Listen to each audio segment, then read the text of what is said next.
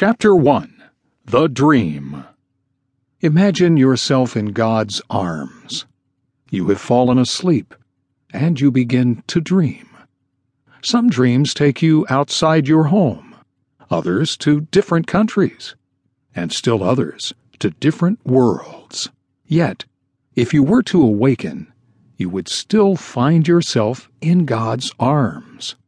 Regardless of the dreams you created, regardless of what you chose to believe and experience in those dreams, regardless of how scared you were, or the words you chose to use, God watched over you with everlasting love, patience, and peace.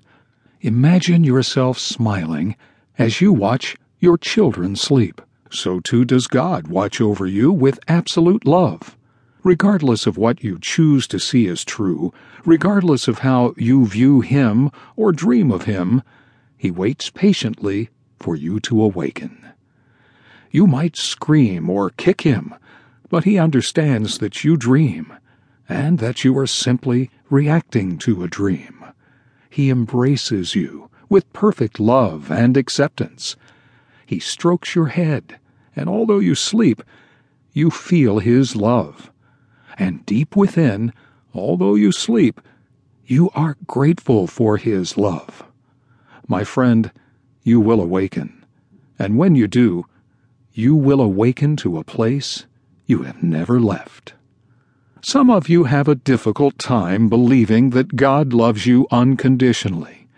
You may look at your life having experienced pain, guilt, anger, suffering, envy, lust, and jealousy, and ask, How could God really love me if I am all these things and more?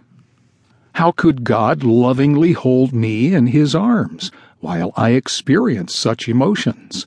Remember, God is looking at you while you sleep. He also knows what you are like when you are awake. Yes, we're still talking about God, not Santa Claus. He created you in His image.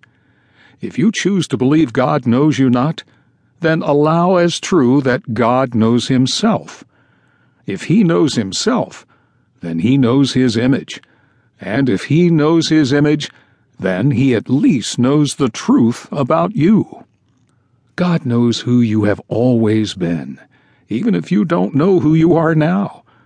My friend, we dream, and in our dreams, we make ourselves into characters who can experience emotions such as pain, guilt, anger, suffering, envy, lust, and jealousy.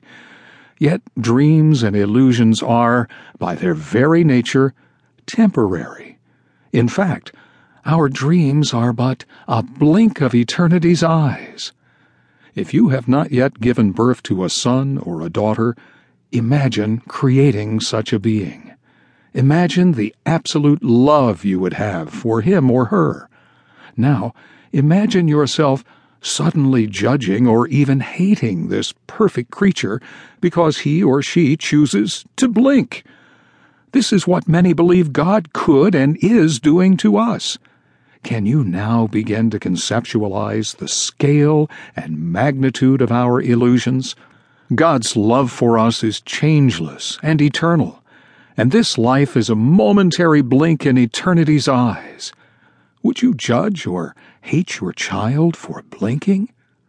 Would God? My friend, if God does not judge his creations, why would we ever want to judge them? God loves his creations, and if we do anything but love his creations, we will have a feeling of separation. The opposite of love is fear and fear is manifested through judgment. Judgment is the basis for separation, which is the ego's goal. When we judge a brother or sister, be it in thought or action, we create a sense of separation, which then results in feelings of guilt. Inwardly, we feel guilty because we judge what God loves and sees as perfect if we judge God's child, then by definition, we have judged ourselves. If we judge ourselves without knowing that we are doing so, then we create confusion. Once we experience enough confusion, we create a chaotic state. A life lived in chaos and confusion will not bring about peace of mind and joy. Our tolerance for chaos and confusion may be high, but it is not without limit. There comes a time for all of us when we say to ourselves, there must be a better way, a better, more productive answer than chaos and confusion.